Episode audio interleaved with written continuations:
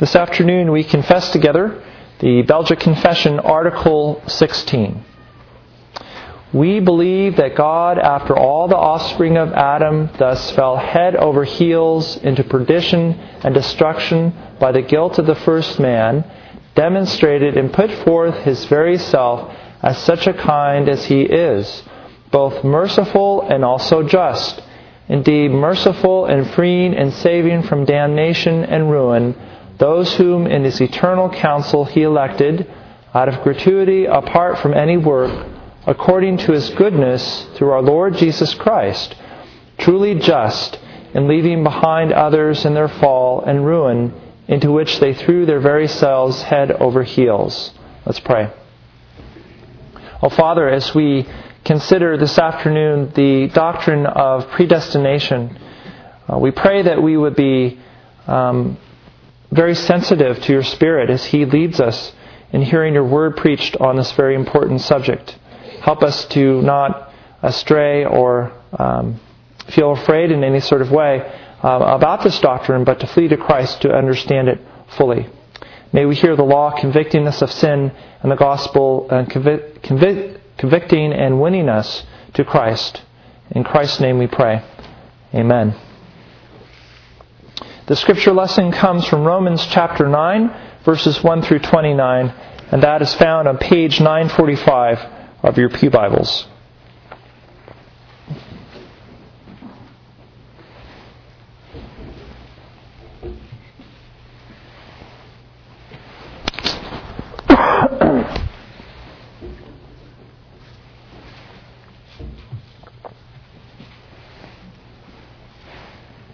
Once again, 945 is the page number in your Pew Bibles.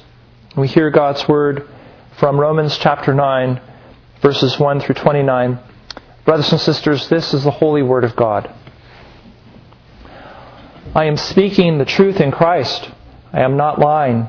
My conscience bears a witness in the Holy Spirit that I have great sorrow and unceasing anguish in my heart.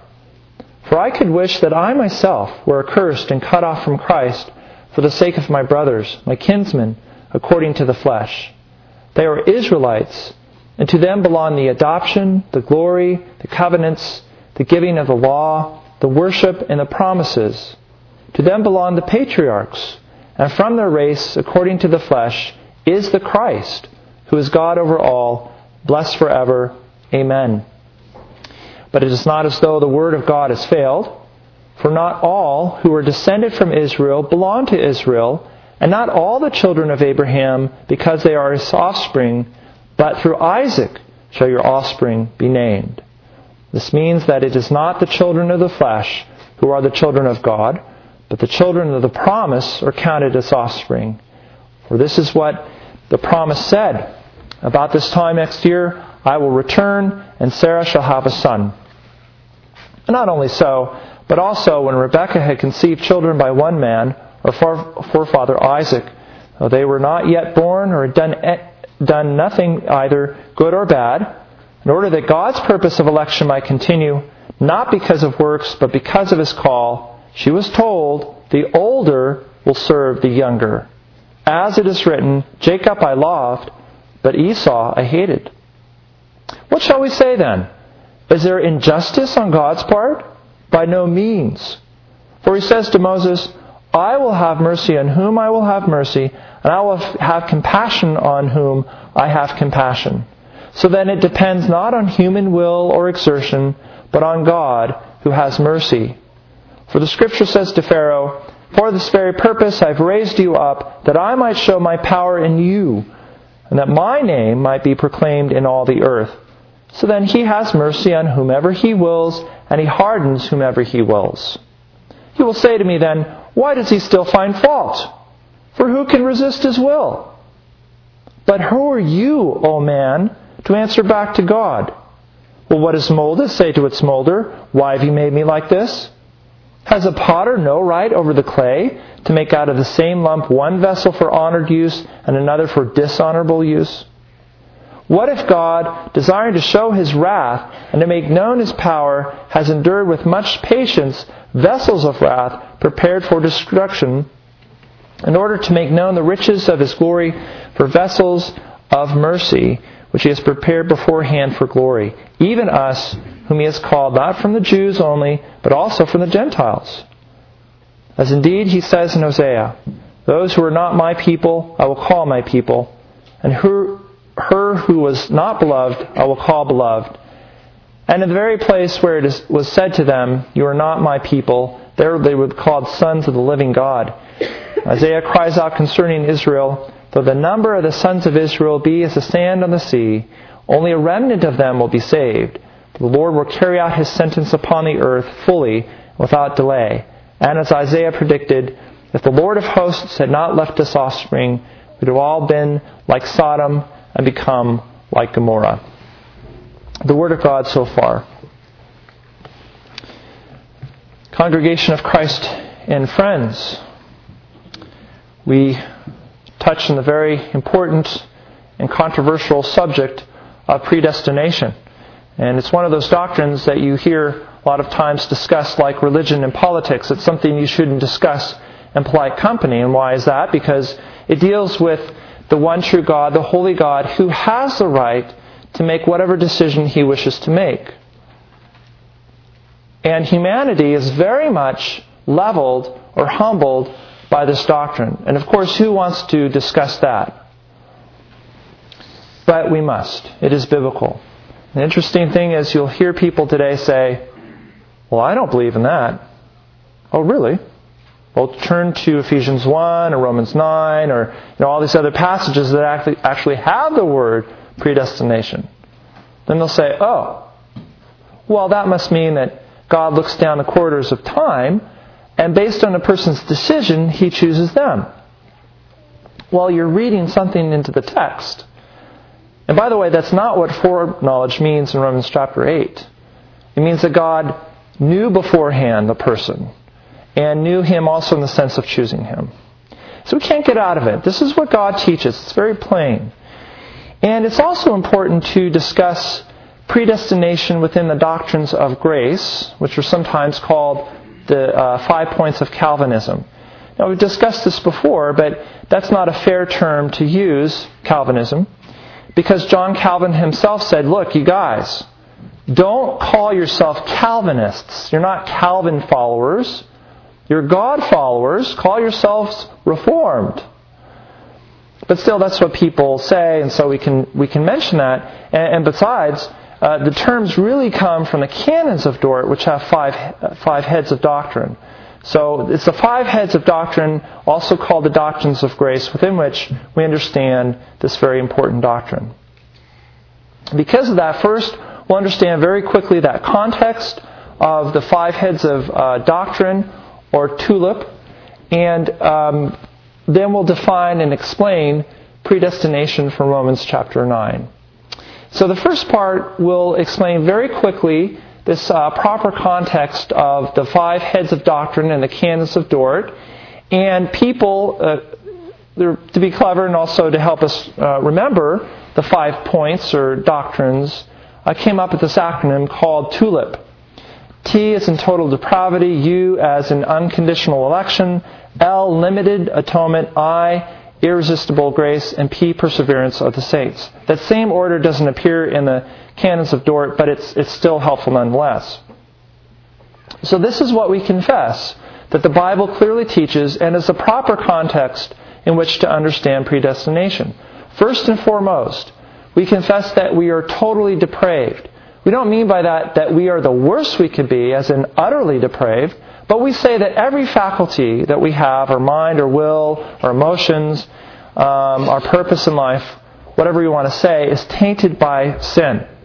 So when Paul says in Ephesians chapter 2, um, you were dead in your sins and transgressions, this is what he means. He goes on to say that you once walked in these, following the course of this world, following the prince of the power of the air, the spirit that is now at work in the sons of disobedience, among whom we all once lived in the passions of our flesh, carrying out the desires of the body and the mind, and were by nature children of wrath, like the rest of mankind.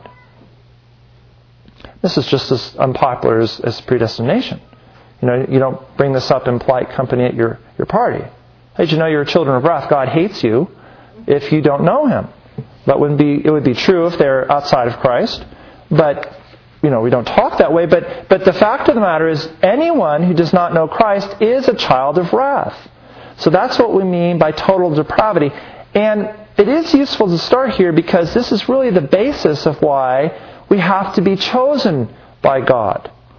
And so, T, we're totally depraved. U, we believe in what's called unconditional election. That is, God's decision is not conditioned on anything in us. He doesn't say, well, you know, I like you, so I'm going to choose you, and I really don't like this person over here. Or I know you're going to be pretty good, so I'm going to go ahead and choose you, and this guy's not going to be so good. He's going to to prison, so I'm not going to choose. That's not how God does it.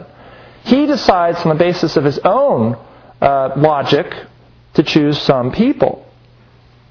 We'll get into this a little bit more in a moment, but Ephesians 1 is very clear. It says, He chose us in Him before the foundation of the world, that we should be holy and blameless before Him. In love, He predestined us for adoption through Jesus Christ according to the purpose of His will.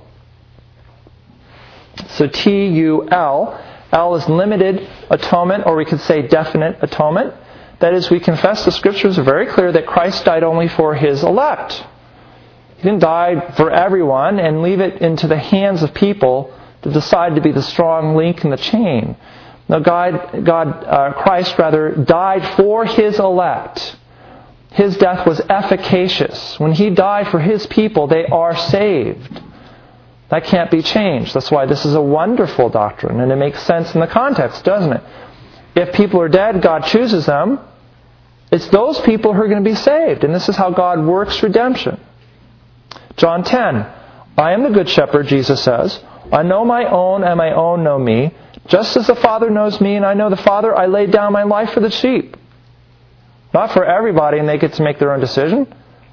But I laid, down my life for my sheep. So T U L I is the fourth point uh, irresistible grace. That is, as Paul says, who resists his will? Who resists his will? If, if God chooses you, if he, he works to save you, you can't resist that. Paul on the road to Damascus, did, you know, how much choice did he have? I mean, we could say potentially he could resist God, right? But not really. He's not going to resist God. He's going to be drawn irresistibly to God and His grace. Isaiah 55. It's a great text. For as the rain and the snow come down from heaven do not return there, but water the earth, making it bring forth and sprout, giving seed to the sower and bread to the eater, so shall my word be that goes out of my mouth. It shall not return to me empty, but it shall accomplish that which I purpose, and shall succeed in the thing for which I sent it. So as God sent, the God of providence, of creation, waters the earth, it's going to respond necessarily. So God sends out His word. Nobody can argue with that. If they are God's elect, once that word is preached to them, they're going to hear it and they're going to believe it. This has a big bearing on the way we think about apologetics or how we talk to people about the Christian faith. It doesn't matter how smart you are, how clever your arguments are, if you've memorized the whole Bible in the original languages, it doesn't matter. Nobody's going to be impressed unless the Spirit of God works in their hearts. But when He does, they will respond. Finally, perseverance of the saints. And all you can see how this all holds together. If we're dead in our sins and transgression, transgressions, God chooses us. He works His atonement efficaciously for us and uh, draws us. We can't get out of that grasp. And so the wonderful doctrine of the perseverance of the saints. Romans 8, 35 and following, Paul says, No one, nothing can separate you from Christ. Nothing, no one. You can't even get out of his grasp. Even if you said, you know, I don't know if I want to do this, and you know, if you are God's elect, you cannot get out of His grasp. Okay, so that's the context within which to understand predestination.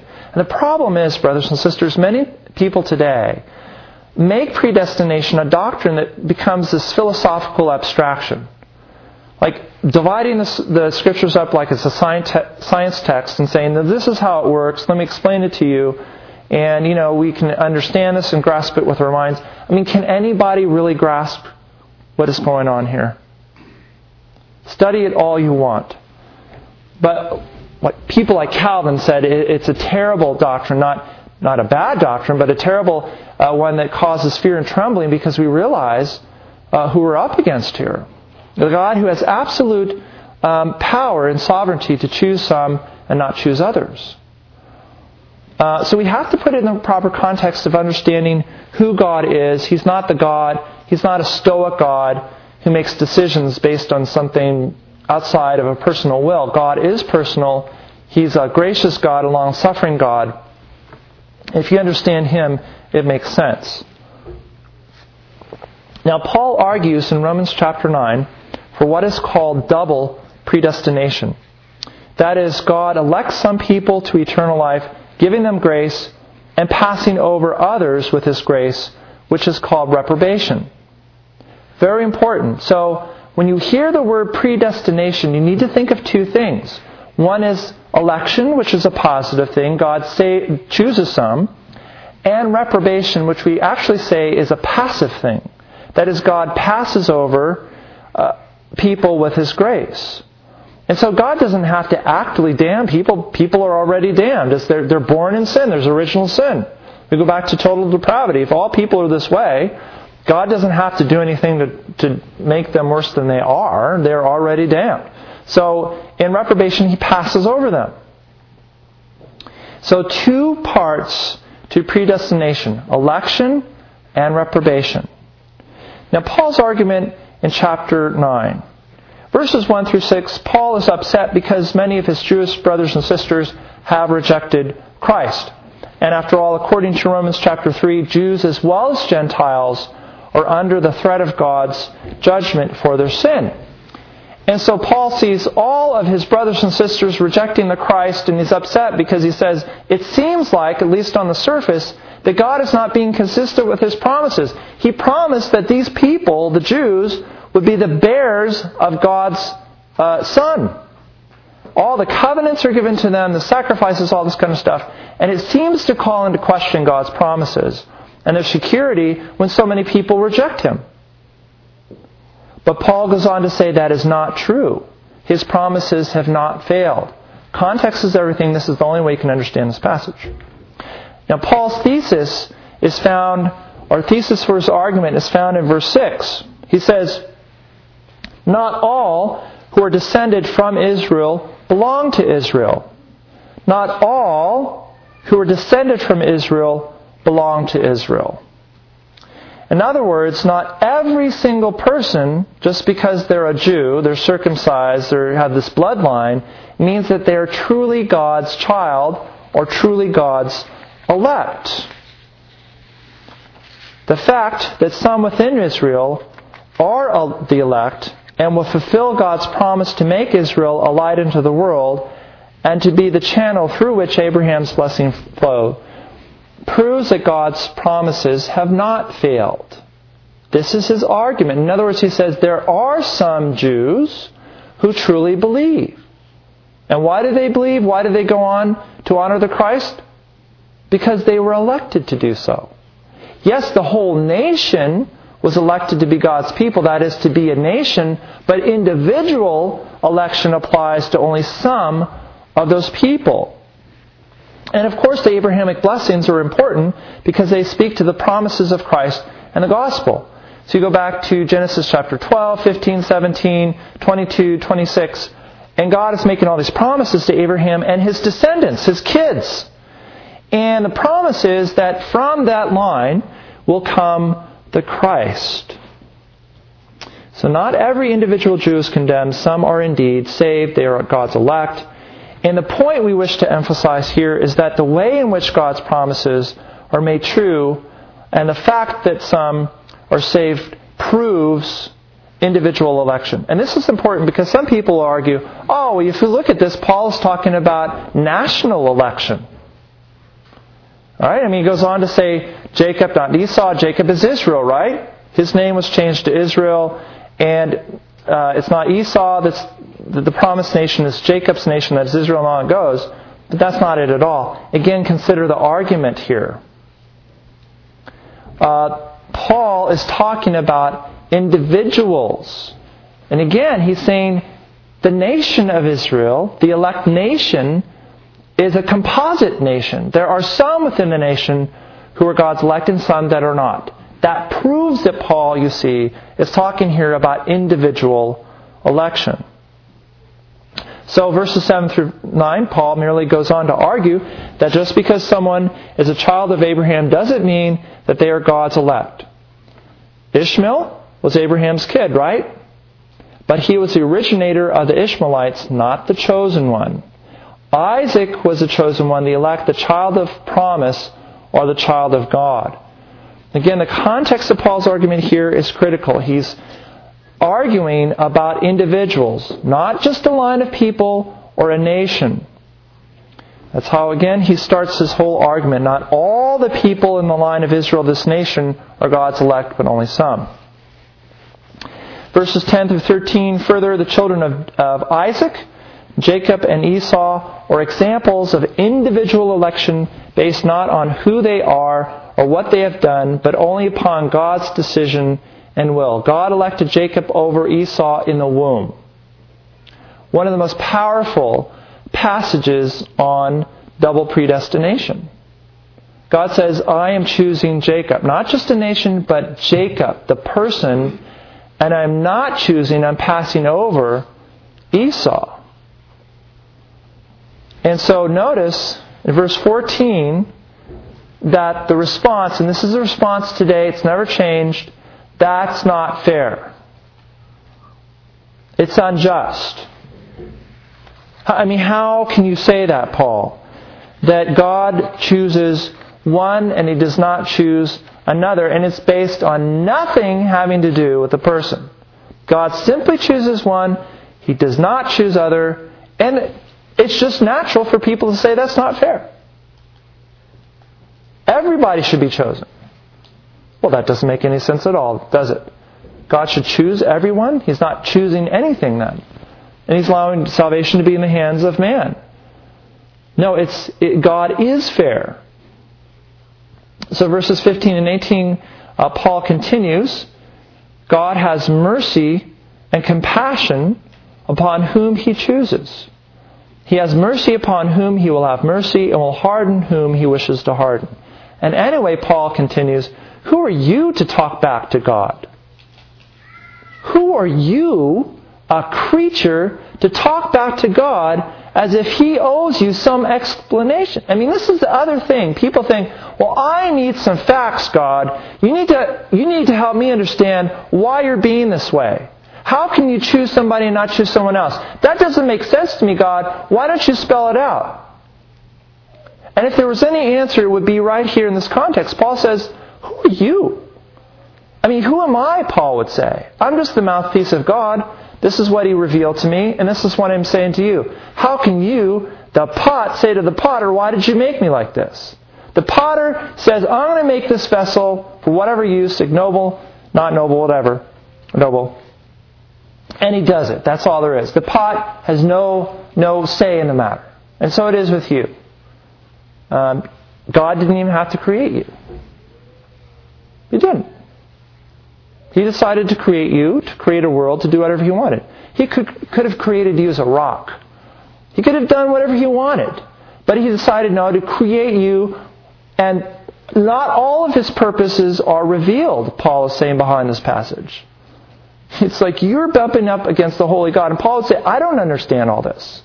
All I know is this is what God said. This is the way it is. You must accept it, and only those who are God's elect accept this anyway. And so Paul's conclusion is so fitting. If you go um, to Romans chapter 11, God will be God. He is who He is, just like He said to Moses in Exodus chapter 3 when He revealed Himself to Moses. He didn't give Moses all the answers either, did He? It's such a great passage. Moses, like, who are you? I am who I am. My name is Yahweh. That's all you need to know. But God, and he goes on and on and on. This is the mediator of Israel, and you know, just on and on. Give me some answers. God says, I don't have to give you any answers, Moses. I don't care who you are. I made you, and I'm sending you out to do this. And so the way Paul closes this is sort of the same way. Oh, the depth of the riches and the wisdom and knowledge of God. How unsearchable are his judgments, how inscrutable his ways. For who has known the mind of the Lord, or who has been his counselor? Or who has been given a gift to him that he might be repaid? For from him and through him and to him are all things. To him be glory forever. Amen. And so the people of God praise God for this doctrine. And if you look at it too narrowly, it's going to freak you out. You're just going to be met with darkness, the holiness and the majesty of God that you cannot understand. Don't care who you are. Doesn't matter who I am. Nobody can understand this. But you back off and say, God will be who He will be, but I will flee to Christ and understand His love for me. Christ, you see, is a revelation of God. Christ reveals God's nature. He is the radiance of His glory.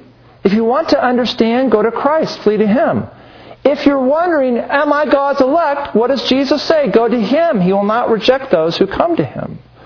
You, Christ is the explanation. He is the textbook, as it were, to make you understand, if you wish, this whole thing. So, in conclusion, first, predestination is biblical and clear. Other interpretations are just wrong. It is very clear what Paul is saying here. Second, it's one of the many doctrines that demonstrates God's power, holiness, and sovereignty. God will be who He will be, and that's why we worship Him. We don't worry, worship, you know, a sub God. We worship the one true God. And finally, it does not result in people doing whatever they want but it results in gratitude that God would choose me. Why would God choose me? We confess. He has chosen you to believe and to rest in Christ alone. In the name of the Father, and the Son, and the Holy Spirit. Amen.